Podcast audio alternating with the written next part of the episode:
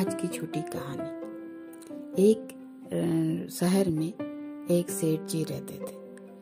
उनके जीवन में खूब उन्नति की। उनका कारोबार खूब फैला फूला हुआ था। अपार दौलत उनके पास हो गई थी।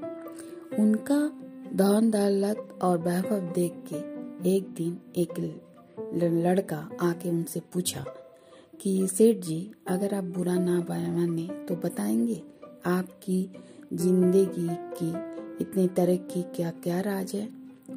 तो सेठ जी उस दिन अच्छे मूड में थे। उन्होंने बोले, क्यों नहीं? तो फिर कहिए पहले मैं एक छोटी सी नौकरी करता था। आज करोड़ों का मालिक हूँ। सेठ जी बोले, इतनी बड़ी तरक्की का रहस्य बिल्कुल सीधा सा है। सीधा सा? हाँ। क्या? सुनो। मैंने अपने जीवन में क वर्ग के अनुसार ढाला क वर्ग अर्थात क, ख, ग और घ के अनुसार। सेठ जी ने बताया, क्या मतलब? युवक को सेठ जी के कहने का अभिप्राय एकदम समझ में नहीं आया। मतलब साफ़ है, क का अर्थ है काम करो। मैंने जब भी, जहाँ भी, जो भी काम किया, पूरी निष्ठा और ईमानदारी से। सेठ जी बोलते रहे क वर्ग में क पहले आता है, जिसका अर्थ है काम करना। अतएव जीवन में उन्नति के लिए हर आदमी को पहले निष्ठा और ईमानदारी के साथ कोई ना कोई काम करते रहना चाहिए। और दूसरी क्या है? क वर्ग का दूसरा वर्ण है ख, जिसका अर्थ होता है खाओ। पहले कमाओ, फिर खाओ। बहुत खूब युवक सेठ जी की बात से प्रभावित होकर बोला। इसके बाद ग वर्ग का तीसरा वर्ण आता है ग। बिल्कुल। ग का अर्थ है गहना बनाओ। काम करने के, खाने के बाद गहना बनाओ और कुछ पैसा, दौलत, संचय भी करो। गहना और धन थोड़ी संचय करने से जब दुर्दिन आती है तो वो बहुत काम आती है।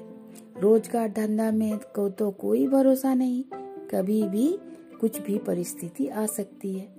ये पैसा गहना और पैसा जो हमें जमा करके रखते हैं, वो हमें काम आती है। इसीलिए कुछ गहना बना के रखने चाहिए विकट परिस्थिति के लिए।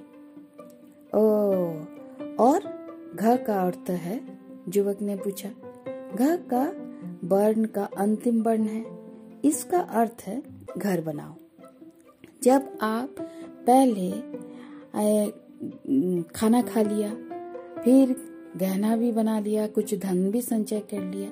उसके बाद एक घर बनाओ खाने पीने और और सब कुछ करने के बाद जो धन दौलत बचता है तो उससे आदमी को इम्तिना निश्चिंत होके एक घर बनाना चाहिए।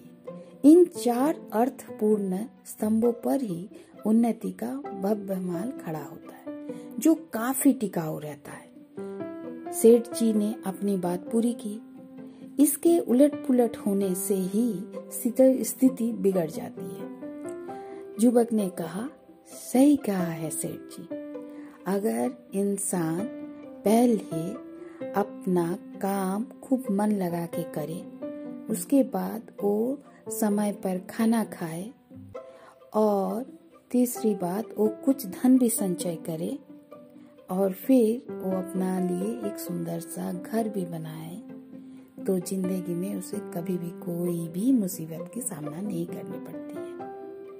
ये है आज की छोटी सी कहानी। धन्यवाद।